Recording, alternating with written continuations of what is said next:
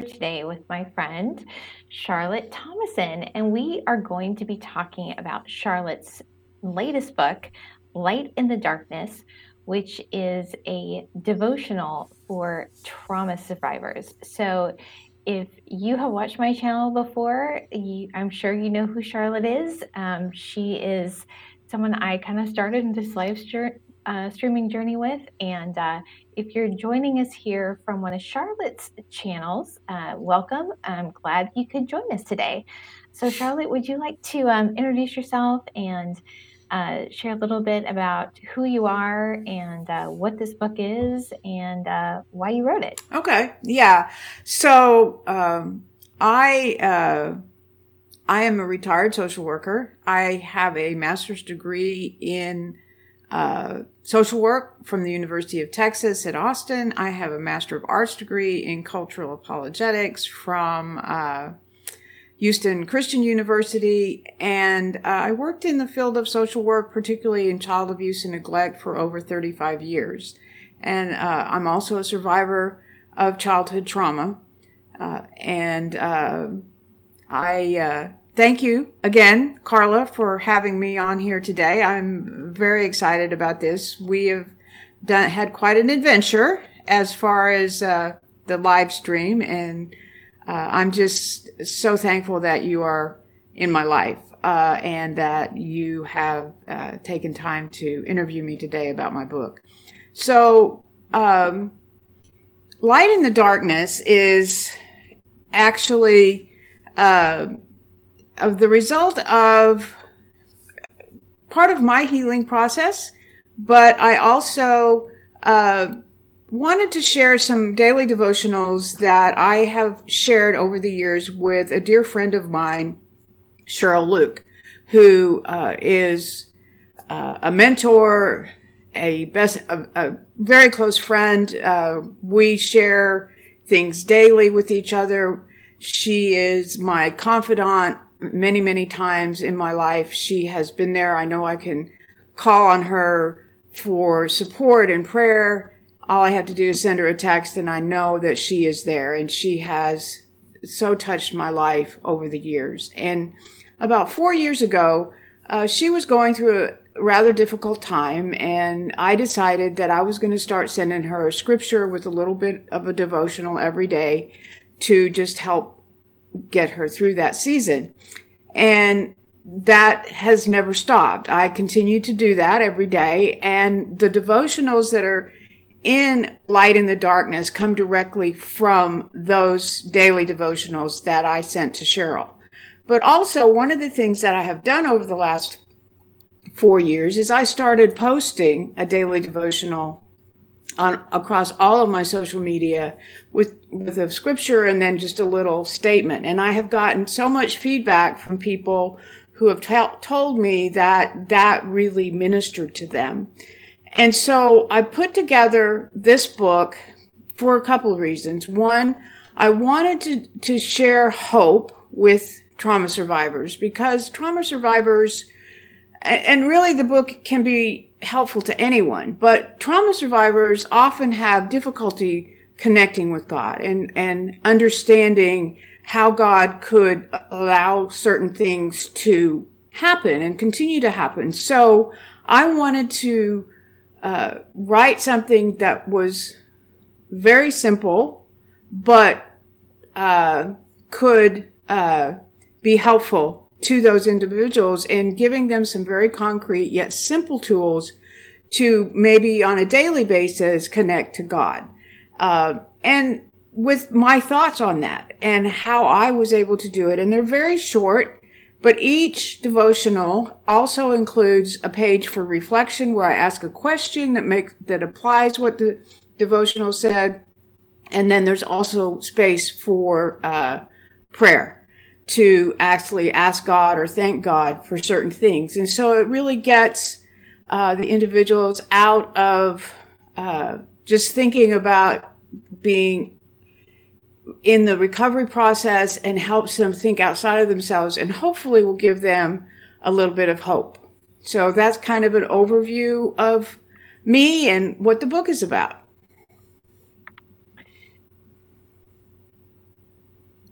oops.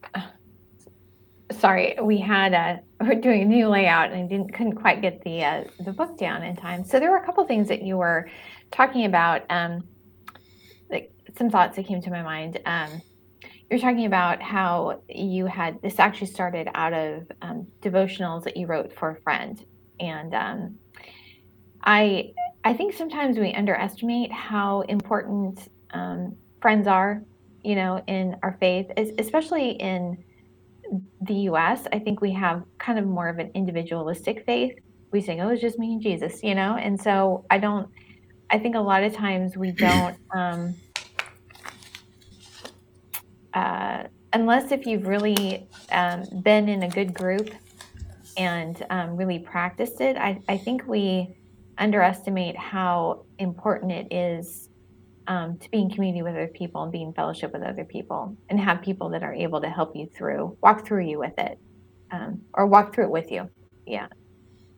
Yeah, I agree with that. Yeah, friendship and connections are so important uh, for everyone, but particularly, I think if you're struggling with something or you're in recovery or you're in the healing process from trauma, having a close group of people that you can reach out to and you know they're going to be there for you no matter what you what happens whether you've had a relapse or you're just struggling or you even want to, even just to share successes and victories with it's mm-hmm. so important to the healing process absolutely yeah yeah we um I sent Charlotte a list of questions. These normally go like we have like an overview of what we're going to talk about, and then it just kind of goes where it goes. But um, Charlotte is like one of the people that I call like when I have meltdown. She talks me down off the ledge sometimes and uh, gives me some good advice. And uh, she, uh, uh, I've been helping um, some Afghan Christians who evacuated to Pakistan last year. Uh, starting in October, this this all started, but um, it's been so interesting to see um, how they how they understand their faith you know because mm-hmm. they're they became christians in a country where they're really um it, it's even before the taliban took over in 2021 they were still at risk as christians right they would mm-hmm. still we're still at risk as for persecution as christians particularly a lot of the people that i'm affiliate um, associated with because they're minorities ethnic minorities and um, so we've had to have a lot of dis- discussions about some things that I, I just kind of take for granted. Like, how right. do you observe Easter? Because some of them just became, they were kind of secret Christians and literally just meeting with a couple of people, you know, and mm-hmm. having to be so cautious about who they associate with and interact with but there's a huge difference. I mean, this is, I think this is part of what's really highlighted this to me is seeing the difference between the people who are isolated and alone and who aren't connected in community yes. Yes. and people who, you know, they're in a bad situation. It's it's not a good situation for anybody, but I the, the difference between the people who are isolated and the people right. who are in a community is so stark. It's like it's it's it's unbelievable the difference that it right that it makes. exactly yeah it makes so much difference and i think a lot of times i know for me when i was uh, early in my healing process i i did isolate sometimes and because i felt like that i had i wasn't worthy i guess of having of connecting with people and i was also very afraid of being judged so mm-hmm. because of some of the things that i was doing um, and so I would isolate. But I, fortunately, even in those early days, I had several friends who would reach out to me and they would not allow me to isolate and they would check on me. And, and I think that is also important that you have people in your life that are connected enough to you and you are to them that they're going to check on you if they don't hear mm-hmm. from you or if they, you don't respond to their text messages or those kinds of things because that is what keeps us connected to each other. And, you know, kind of tying that into what the devotional is about, that's really the one of the purposes of writing this devotional was to help people not isolate from God because yeah. it's so easy to do that when things have gone wrong in your life or when you're really struggling and because you do feel like God maybe is going to judge you or he can't forgive you or he can't possibly love you because that's how I felt. And mm-hmm. I just remember so many times throughout my healing process where I would just cry out to God and I would think that, you know, you can't possibly love me. And just having certain, even in the early days, I had scriptures that I would say, I had scriptures that friends would send to me. And that is just such a powerful reminder of how important that connection to God is. And so the devotional is really very a concrete, simple way of having that daily connection with God and reminding yourself because the, the devotionals are, are about uh, hope and joy and love and peace. And those are topics that are hard when you're going through recovery or when you're uh, healing from trauma because those are sometimes foreign topics to you and you don't even remember that they exist. And so my, my hope is that people will read the devotional and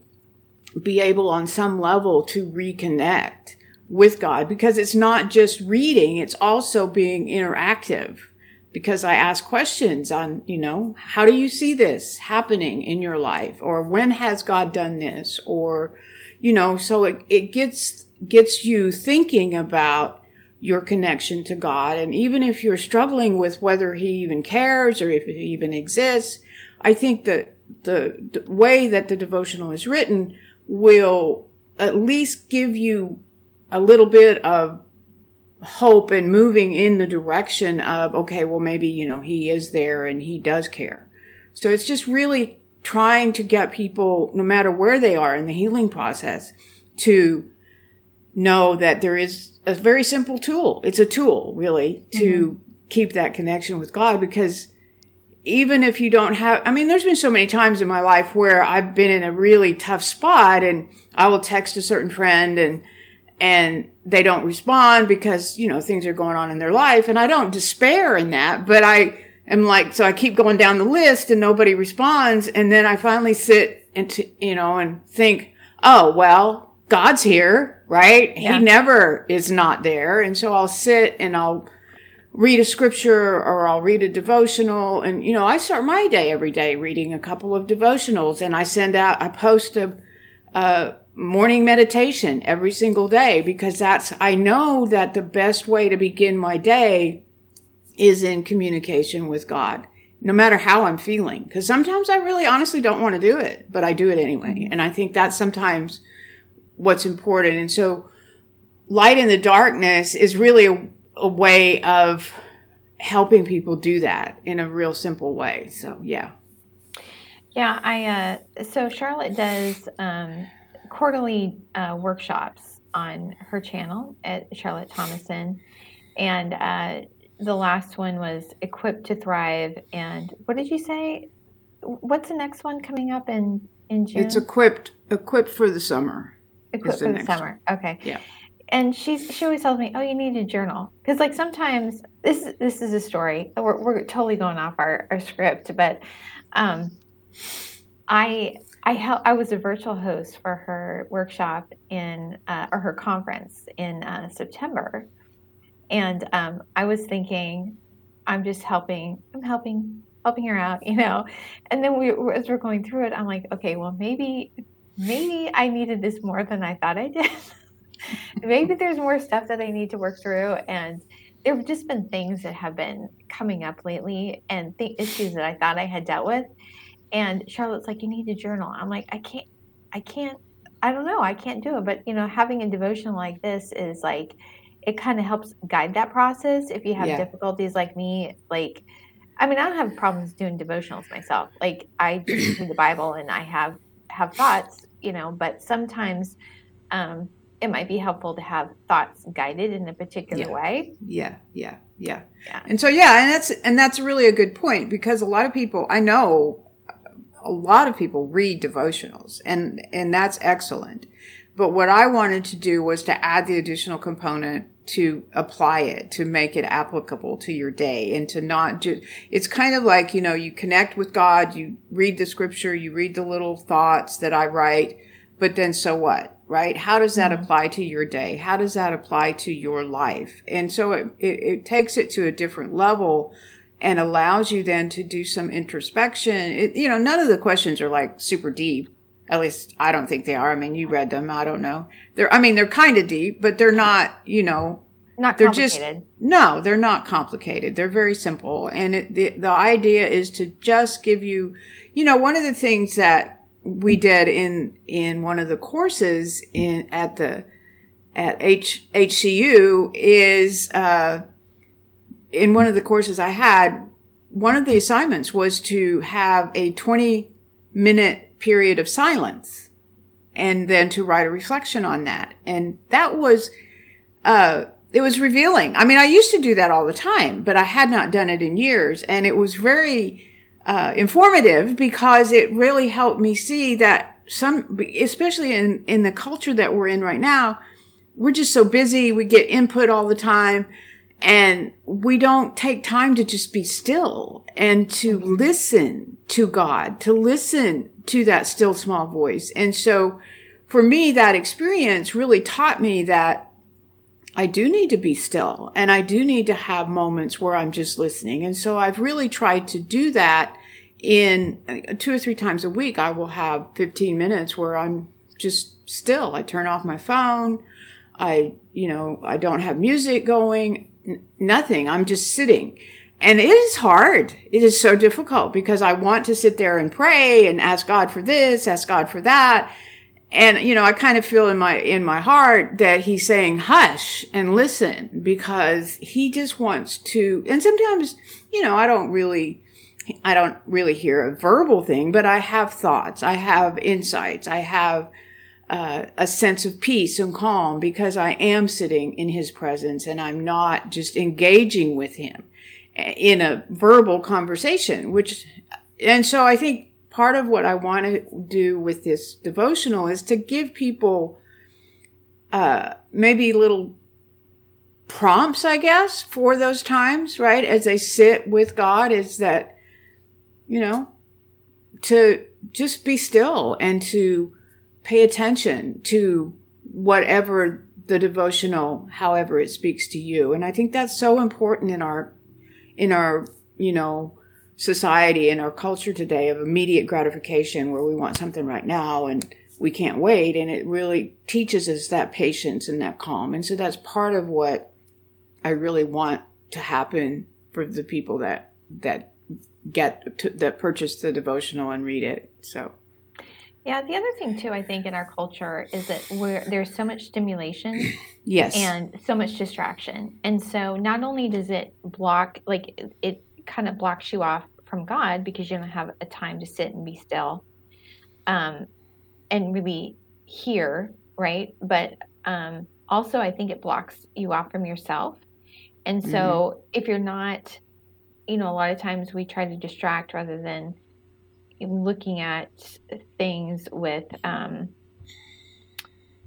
uh, that are issues that need to be addressed. So if we don't, mm-hmm. if we're not ever really in tune with ourselves either, we're not going to be aware of or identify those red flags. Uh, C.S. Lewis um, talks about. Uh, I can't remember if this is in Meditations in Tool, Tool Shed or not, but he said one of the fastest ways to um, overcome like an issue or an emotion or some sort of vice is to really examine it and look at it and say okay well why why do i do this you know what is what is the emotion behind this and really like looking at that thing um because sometimes we just i think we react and not realize mm-hmm. it like oh this is just me no you're there's a stimulus that you're responding to and right, so do we exactly. need to adjust that and like even i think the biggest thing for me um really in I- identifying manipulation and abusive behavior was recognizing how it makes me feel. Yes. Because i have to like thinking through something i i was in a coaching program one time and they said you're a ruminator you have to like think through things. And so in the moment like if somebody's immediately i have to it may take like 24, 48 hours before mentally, logically, I think through, oh, yeah, that wasn't appropriate behavior, way past it. But I know how I feel in that moment, and that can exactly. help me, you know, yeah. like, like, okay, set some boundaries to that. Yeah. yes. yes. Yes. Well, you know, the thing is, what you're talking about is actually, you know, you said you, the journaling thing didn't really work for you, but you just kind of described. You just did it. it. Yeah, you did. You did. Yeah, you just did. So, because that's exactly what it is. And, uh, you know, it's really about kind of just getting in tune with, you know, you know, your feelings are off. So then the next step is to, okay, why? What happened mm-hmm. that caused that? And then, you know, and that's a whole nother conversation. But, you know, I just think that it's important eh, to have some, to have as many tools as you can to get you through those moments. And, you know, this devotional is obviously not, you know, a cure all for, for anything. It is certainly not that, but it is a tool, hopefully, that people can, can get and read and have another way of reconnecting to God and maybe thinking about their relationship with Him and doing it on a daily basis. Now, there's only 25 devotionals uh, and it's four weeks of devotionals with uh, six days, and there's each week is has a theme, and uh, but it is uh, you can go back and repeat them because you know life mm-hmm. life does that, and it, like I said, it is it is specifically geared to trauma survivors because there is a uniqueness in some ways about their connection, our connection to God, but anyone could really benefit from uh, from the devotionals because we all, I think, struggle at times with our connection to God. And, and that's really what it's about is really reconnecting and seeing how God through his, through the scriptures helps us learn about love, hope, peace, and joy. And because those are like the four elements that I think are the most critical in our relationship with God. So, yeah.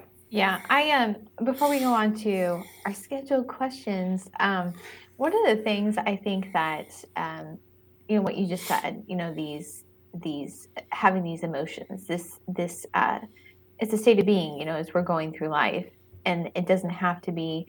It's not dependent on circumstances, and that is the point of you know Jesus coming in, you know, uh, dying on the cross for us and walking you know living fully as human and walking through this human experience and taking on and experiencing everything that we do it's so that he could enable us to have victory over those things that are keeping us from that experience from being joyful from mm-hmm. having hope from yes, yes. living you know being in relationship with other people it's for i think um, you know, we look at uh, eternity and think that that's that was the whole point. The, the whole point is, you know, being God's imagers here on earth. Like it's so we can live a life that we can be in joy, that we can mm-hmm. enjoy, you know, mm-hmm. because, you know, God, uh, John 10 10, the enemy does not come except to steal, kill, and destroy, but I've come that you might have life and have it abundantly. Mm-hmm. And so it's it's for today. It's yep. for now. Yes. Yes. So um, in week one, the theme is hope. Mm-hmm. And uh, this is a quote that, um, that from that passage, and it's um, talking about Oh, shoot. I went too far on my slides. Let's see. Two. Okay. Hope is a feeling, not something tangible, but a feeling. You can't touch it, wrap it up, and put a bow on it, but you can experience it. Hope allows you to look toward the future rather than staying stuck in the past. A feeling of desire and an expectation for something to happen opens the door to looking forward instead of backwards and um, you had um, in in order for thing to have hope, you have to know and believe that things can be different. yes. that things can change. Or at least, well, yeah, I think for me, especially when I was a child and things were so bad because the uh, abuse that I sustained was or endured was just horrendous, and it was from multiple perpetrators. It was sexual, physical, spiritual, emotional, and beyond what most people can imagine, actually. And so, in the midst of that, uh, I always maintained my faith in Jesus, and he was an important part of my life, and I would often go to him and uh, talk to him. And it, when I dissociated, I would go to his arms. And so that my faith never really diminished. I mean, I got angry at him and wondered why he was allowing it to continue, but the I had hope because uh, of my faith, and the hope was not so much that everything would end, but the hope was it just gave me a hope of the possibility that something would be better in the, in the future. And so it's not always uh, an assurance. I mean, it is an assurance in a way that some that I just had hope that things could be better, right? And I, and I was, and that sustained me so many times throughout my life. It sustained me in my healing because I had hope. I had hope that, you know, okay, I know that this isn't the ultimate plan. And I know how I feel when I, I connect with Jesus. I know how I feel when, when I'm in his arms. And so I know that there is something better. And that gave me the courage to, to survive really. And so, uh, that's, you know, hope is not something tangible. It's a feeling and it really is knowing or, or having a sense and assurance that uh, there is a better future. There is something better down the road. And you may not see it, you may not feel it, and in the moment you may not believe it. But if you can hang on to that hope, then that's what's going to keep you moving forward instead of just looking at all the bad things that have happened to you or that are happening to you. It will help you then uh, continue to move forward rather than staying stuck.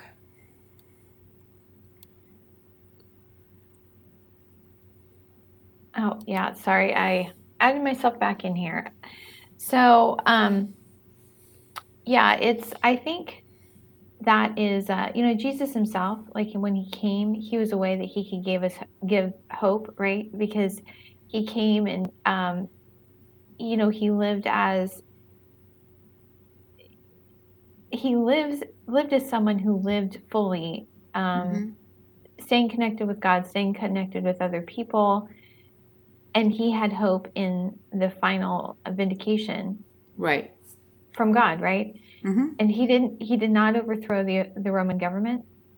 He did not um you know in in his uh it wasn't like pilate got taken down and jesus was put up but Mm-mm. the the plan was different but it was a better plan than um, most of his followers were expecting right they had no exactly. idea exactly. they had no idea what was coming right but um, i think that that is you know there's so much in the world that is um, hard situations mm-hmm. right that we mm-hmm. want to um, just be fixed mm-hmm. but even even in the badness, like in the end, there can be good. I think mm-hmm. that's well, um, and I think part of that is, I think that's really important because I think part of, uh, I think you brought up a good point in that, you know, the outcome is not always what we expect because in mm-hmm. our humanness we have this idea of how things should go right at least from our perspective but god has has a plan and he's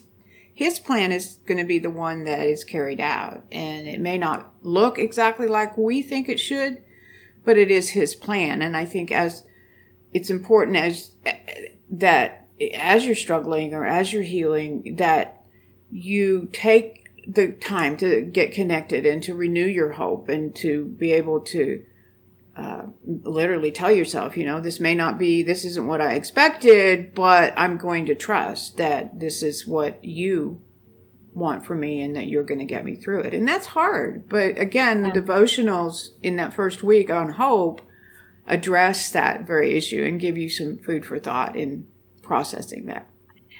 Yeah, I uh, I have to relate everything to the Afghan situation because that has just been it's so much part of my life right now. But um, it's it again, it's like seeing people in different situations, you know, mm-hmm. and some of them no connection, not really seeing, just not seeing any movement in their own situation, and it it is like not seeing a way out mm-hmm. and how things can get any better and it's hard to have hope in those situations but again going back to um, you know when you're in community and you can see people moving through it mm-hmm. then you can believe okay well maybe this will happen for me too yeah and i think that's part of you know that is actually a big part of what i do with my life right now because you know i've uh, been doing this for a very long time you know and i first started uh, my healing process when I was 34, and that was almost 40 years ago.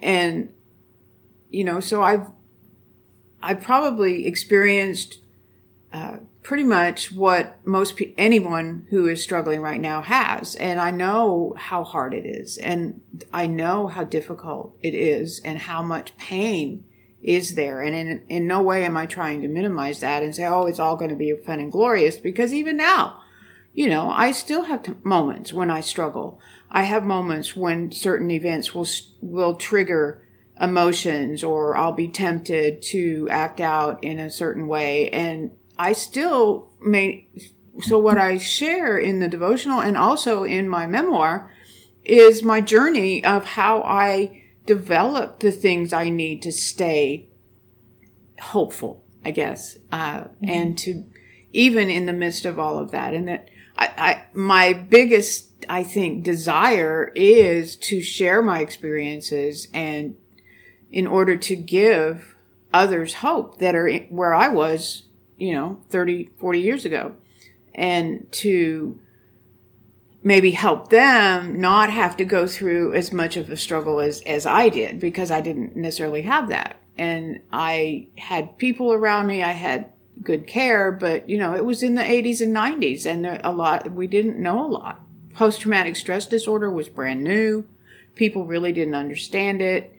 It was mostly dealt with with Vietnam war veterans and, mm-hmm. you know, the whole concept of PTSD for sexual abuse or any kind of other trauma was really an unknown thing. And so it was really difficult in that community to have anyone that really understood or could help me through that process. And so I really want to be able to share through what I've learned in my education and in my own experience to help others uh, have a better journey, actually, a less difficult journey. And, you know, nothing, not every, everything that I suggest or that I talk about is, is for everyone, but I just, you know, I am on my YouTube channel and in the the workshops that I do, and and in my memoir and in this devotional, my central theme is really giving people hope. I think, and that there is a better, there is, there is hope that things will get better, and you know, I'm a living proof of that because I'm live a very content life right now, and I uh, enjoy life and you know, I haven't experienced what I would call any major uh, emotional or mental health issues in in decades, literally in decades, and uh, so I just and I was in bad shape, and you know, you can buy my or get, read my memoir to find that out. But yeah, it was it was bad, and I just really want uh, people to know that and to understand through my experience that there is hope. You can get through it. Yeah, this is uh, Charlotte's memoir. It came out, was it two years ago now? Yes, it was two, two years, years ago. ago. now. What kind of love is this? Finding God in the Darkness. This is um, an account of her uh, her um, experiences growing up um, and um, when you read it, uh, I would just say I, I, was a beta reader on on the book, and uh, I I had to take breaks um, reading it, um, and I don't know if it was uh, because I know Charlotte and um, personally, and you know that personal connection. I don't know if that upset me more about it, but I I think I do know that when I sent it to my mom, she said um, she had to take breaks too. yeah, it's because it's yeah. it was a little, um, but it's it's good to read it because then you can see that was then, this is now. Mm-hmm. Yeah. So as bad as it was, as bad as what she went through, I know there's a lot of people with some very um, and been through a lot of extreme things, but mm-hmm. uh,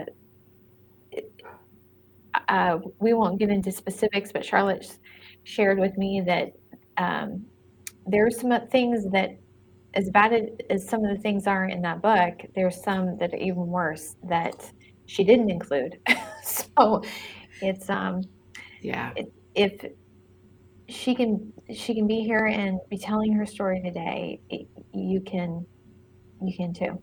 You yeah, can too. Yeah, and I think you know what's important, just as a caveat for the book for the memoir, is I really did not go into graphic detail with the abuse. I mean, you know what happened. It's very apparent what happened, but I wrote it from view through the lens of however whatever age I was during any particular incident, and and the the thread through it uh, is how my faith sustained me and how God was a constant presence in my life, even though I really couldn't understand why He loved me or that He loved me. And I think that was, you know, that was so critical to my healing. And I, uh, but I did not want it to, I mean, it, it can be triggering to people just because you know what's happening or what has happened, but I do not describe the abuse in graphic detail at all.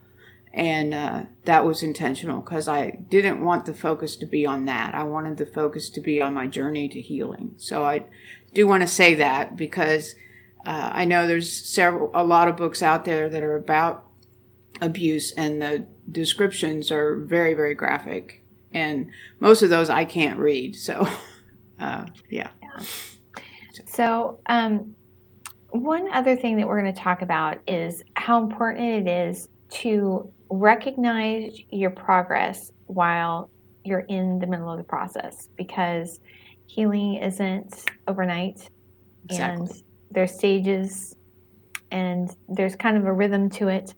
But um, she, charlotte had a um, her last virtual event equipped to thrive. She talked they had a segment on this um, about as you're going through the process what it looks like things to remember. So, can you uh, talk a little bit about that? Yeah, I mean, I've touched on it a little bit already, but basically, you know, for me, uh, I okay, I'm gonna share this little bit because I it's in it's in the memoir, but I think it's kind of a funny thing, and and I think people can relate to this who are just starting in the healing process if they're geared like I am. And so when I first started into uh, healing from my childhood trauma, first I want to point out that there was several years that I literally forgot everything that had happened to me, and I didn't remember. I, I mean, my body remembered, and I acted out sexually, but I didn't understand where that was coming from. And then there came a time where I did remember, and the memories just started flooding. And so I started into therapy and it was about this time of year. Uh, and well, it was about it was in the first part of March, I think, or the end of February, somewhere around in there. And I, uh, I said, uh, okay, well, I'm going to be done by Easter. That was my idea that it was going to take two months or so, and I would be fine. And I really said that to my therapist, and she just looked at me like I'd was really crazy because that's just not going to happen. I said, no, no, no, it will. It will. It will happen. And the result of that was is that I pushed myself way too hard and I forced memories. I, I, it ended up where I was non-functional and I ended up in a psychiatric hospital and then in a day program. And uh, for a year, I was in a uh, outpatient day program at a, at a local psychiatric hospital. And so in that setting, I could, I couldn't work. I went there every single day and I was able to do things that I hadn't done in a while. My focus was, I mean, we did crafts and art and I love that. I love that. But I had been so focused on just all the mess that I wasn't even allowing myself to do that. And, uh, so I say that, that even in that stage of healing, I could look at, I mean, the moment, I probably didn't really realize that, but looking back, I could, uh, I was, that was good for me because it allowed me to, uh, activate a different part of my brain that I hadn't been using. It allowed me to have a break from all the trauma, uh, resolving the trauma. And it just allowed me to kind of be a kid again in a way. And so as you're healing, you have to look at the little victories. You know, for me, thriving in those early days was sometimes going a day without, with only one or two flashbacks or one or two dissociative episodes or going through a whole day without suicidal thoughts. That was progress. And so you have to celebrate those little victories so that you can give yourself credit for the work that you're doing. And as you do that, then you can continue to move forward. Where if you, like, you know, Carla was saying she ruminates, well, you know, that's a big part of post-traumatic stress disorder is you ruminate, ruminate over everything. And if you can take a break from that and, and maybe even at the end of every day or at the end of every week, you can say, well, you know, this week I had three days where I didn't I didn't dissociate or I didn't have a flashback or I was able to stop it and bring myself out of it. And so even in the early pieces of it, you can, you can find ways to celebrate that you are moving forward. And I think that's what I'm talking about is that no matter where you are in the healing process, it's important that you look at the victories and that you celebrate those victories in a healthy way, that you celebrate, uh, every every milestone, every little victory. If you, one of my biggest issues was uh, sexual addiction, and I was I did I looked at porn, I hooked up with guys, all kinds of things, and so victory for me was when I was able to not get into a chat, or I was able to not go to an adult website and and that I was able to not do that or that when I was tempted to do that I reached out to a friend. And so it's celebrating the things that you do well and not condemning yourself when you slip up. But when you do slip up to reach out to someone so they can hold you accountable and help you through that struggle. Or maybe to reach out to someone before you slip and when you know you're struggling. And so as you progress those victories get more and more frequent. And the negative behaviors get less and less. And so thriving, healing is a process. It's not something that happens overnight. And I'm here to tell you, I was not done by Easter of that year or the next year. It took several years before I was really at a place where I felt like I was fully functional again. Now I did go back to work, but I was still struggling. And you know, you just have to really be able to look at, okay, what did I do well today? And sometimes it's moment by moment because when you're in the midst of healing and flashbacks are coming, you know, 20 times a day, having them only happen 10 times a day is pretty phenomenal and it feels pretty good. And so just celebrate your progress and make sure you have somebody in your life that you can celebrate it with you know, even just saying, Hey, I didn't do this today. And, uh, so they can say, just say, yay, you, or something like that. So, and in today's, uh, smartphone era, that's really easy to do. You can just send them a text. And, you know, I didn't have that. We still had the phones on the wall with the cord. And so there wasn't that. I could call someone, but there wasn't a way to immediately reach someone and you have that today. And I think that's just amazing. So it is a process. And even now, like I said, I do well, yes, as Carlos just said, or an emoji. You can send an emoji and then people know and they can respond back to you with an emoji. Uh, and, you know, there's just so many ways that you can just, and those things mean so much because it's immediate, it's right then, and you know that someone has heard you and can celebrate with you. And that's, again, like we talked about, it's about connection. And uh, so I just think that it's important that you do that. And even now, that's important to me. It's important uh, when I do struggle uh, with emotions and with setbacks, because that still happens in my life. And, you know, I'm getting older. And so my body is not cooperating in a lot of ways. And I just need to have people that are going to help me when I'm struggling with that. And uh, it's still kind of hard for me to reach out, but I do have, like I said, several people that I do reach out to on a regular basis when I'm struggling. And so that's a life, it's a lifelong process. You can't ever stop having those kinds of connections and celebrating your victories because it's, you know, that's going to happen until, you know, we meet Jesus again.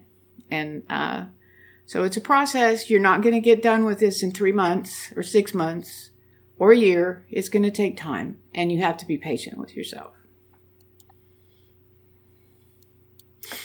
That's awesome. I um yeah, I I have to I guess life itself is a process, right? Yes. I have to remember that. So this is uh I, I was just telling somebody the other day, I'm very project oriented. I'd like to do things and be done. And uh, you can't do that with life. So mm-hmm. Mm. Um, or you can, but then you're dead. So you yeah, exactly. yeah, exactly.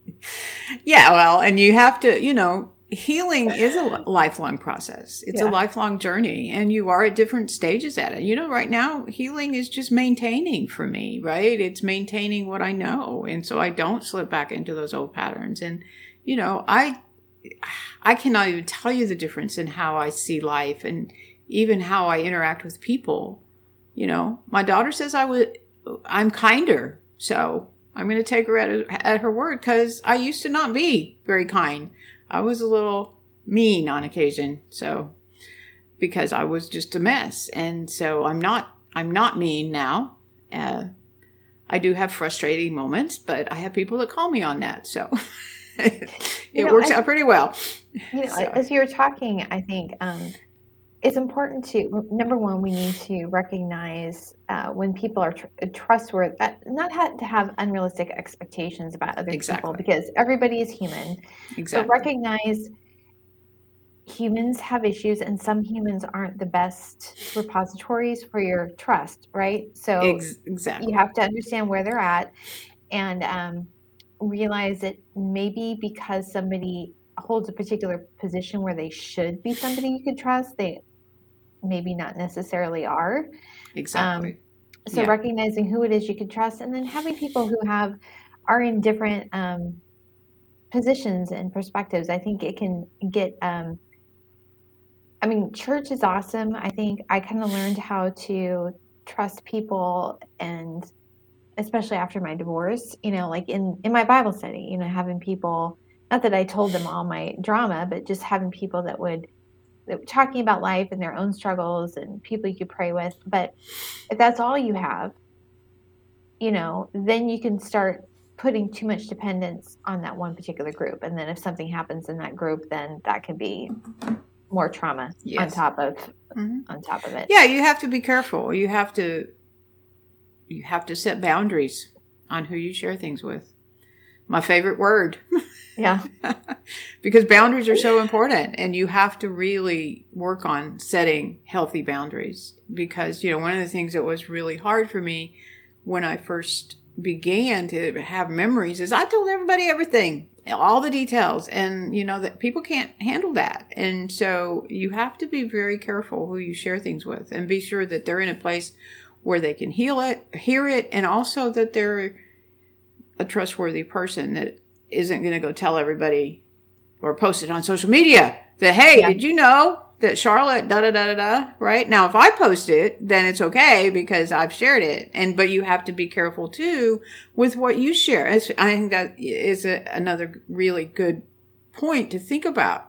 You know, because so many people will share their most intimate secrets on social media, and that is really not a good plan Not a good because it's not a good plan. You cannot because Can't for one thing, you can't take it back and you don't know who's going to see it and it's just really not you know private things are private and they need to stay that way and only be shared with a few people. I mean you can share general things like i'm struggling right now and and even so that should be within a closed and trusted group not just you know on your feed on facebook that's kind of Yeah. like 'Cause Not only that, not just like people, but they literally, I mean, there's AI programs that literally take all that data and use it to target you for whether it's for selling selling a product. Yeah, I mean, you know, yeah, we laugh about it, but how many times have we been talking about something and then we get an advertisement for it on It is. Facebook,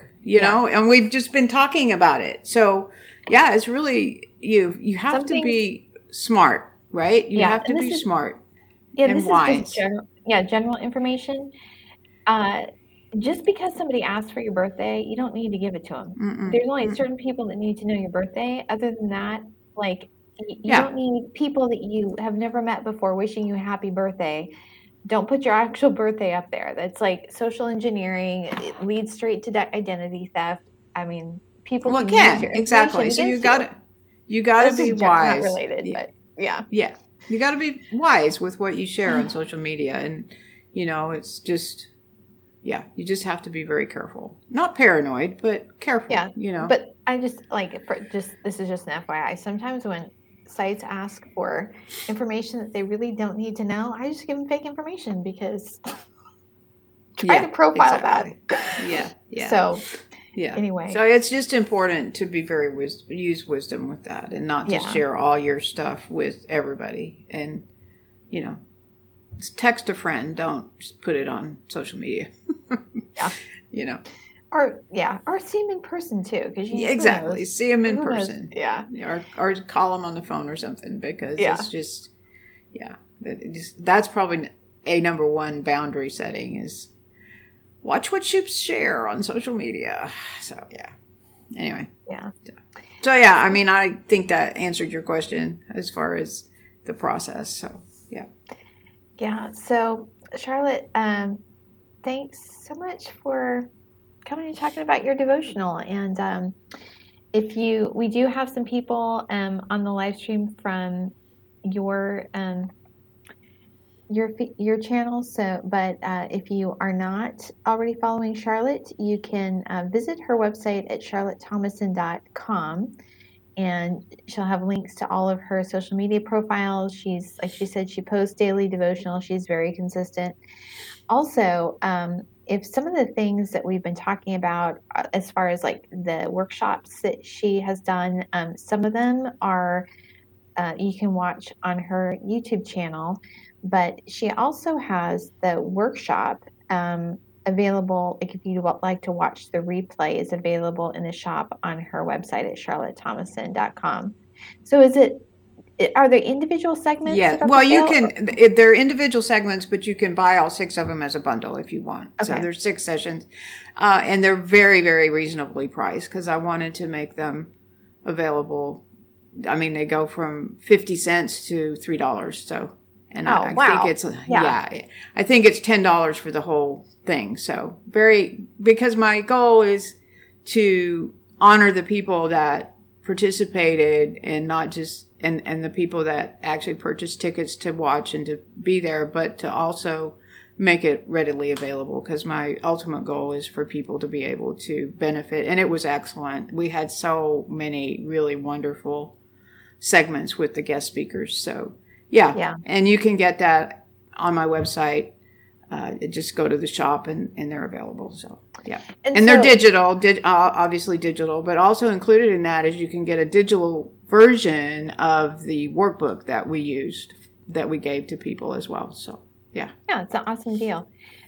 Um, also, uh, what was I going to say? Oh, that uh, so you're having equipped for the summer in June, and then you're equipped for recovery. Now, here's the thing: it's not like I think when people say uh, recovery, they think it's like drugs or alcohol. Exactly. That's it not. That's not Yeah. what it is. It's like No. It- that's not what it is. So No, equi- um, the actual Equip for Recovery workshop is actually a live in person event. Uh, this year it's going to be uh, in Southeast Houston, Santa Fe, Texas area. I'm not real sure exactly where it's going to be, but it's going to be in this area versus in Austin. And basically, it is for anyone who wants to to add to their toolkit of dealing with any kind of uh, situation that causes them distress. And I think that covers just about everybody, you know, it, it's really toolkit for managing just the stressors of life. Uh, there's a segment on boundaries, one on uh, journaling, one on self-care, one on accountability, uh, and then just a general, uh, Q&A at the end. And it, it's interactive and I think it's important for people to know they're not going to just come and listen to people talk because it's very interactive. There's you know a short presentation and then there's an activity uh, that you interact with other people uh, that are attending and you actually get to practice whatever it is whatever tool the presenter has taught you. So it's very interactive. We had a lot of good feedback from the last from last year and i'm looking forward to this year's presentation. Yeah, and like I said, it, any Charlotte said, like anybody can benefit from it. If you have Mhm. not experienced trauma after what we've been through in the last three years, then I think you must be like an android or something because That's true. That is true. We've all had a worldwide trauma over the last few years, for Definitely, sure. Yeah. definitely. So, yeah, it's just very helpful. It just gives you very concrete tools, and the presenters are amazing. So, I'm just really excited about it again. So, yeah. yeah. And we'll be Well- sharing more information about that. The tickets will go on sale probably in July. Uh, and uh, that'll be September 9th, I think, maybe September 8th, whatever that Saturday is. So, yeah. Yeah. But if you want to see the last one, she has a replay on her website. So anyway, okay. Well, again, thanks for joining us. And You're welcome. Thanks for having me. It was fun. Yeah, Yeah. and everybody go grab a copy of Charlotte's books. But Yeah, That would be thanks great. for watching, we'll see you next time. Bye bye. Bye.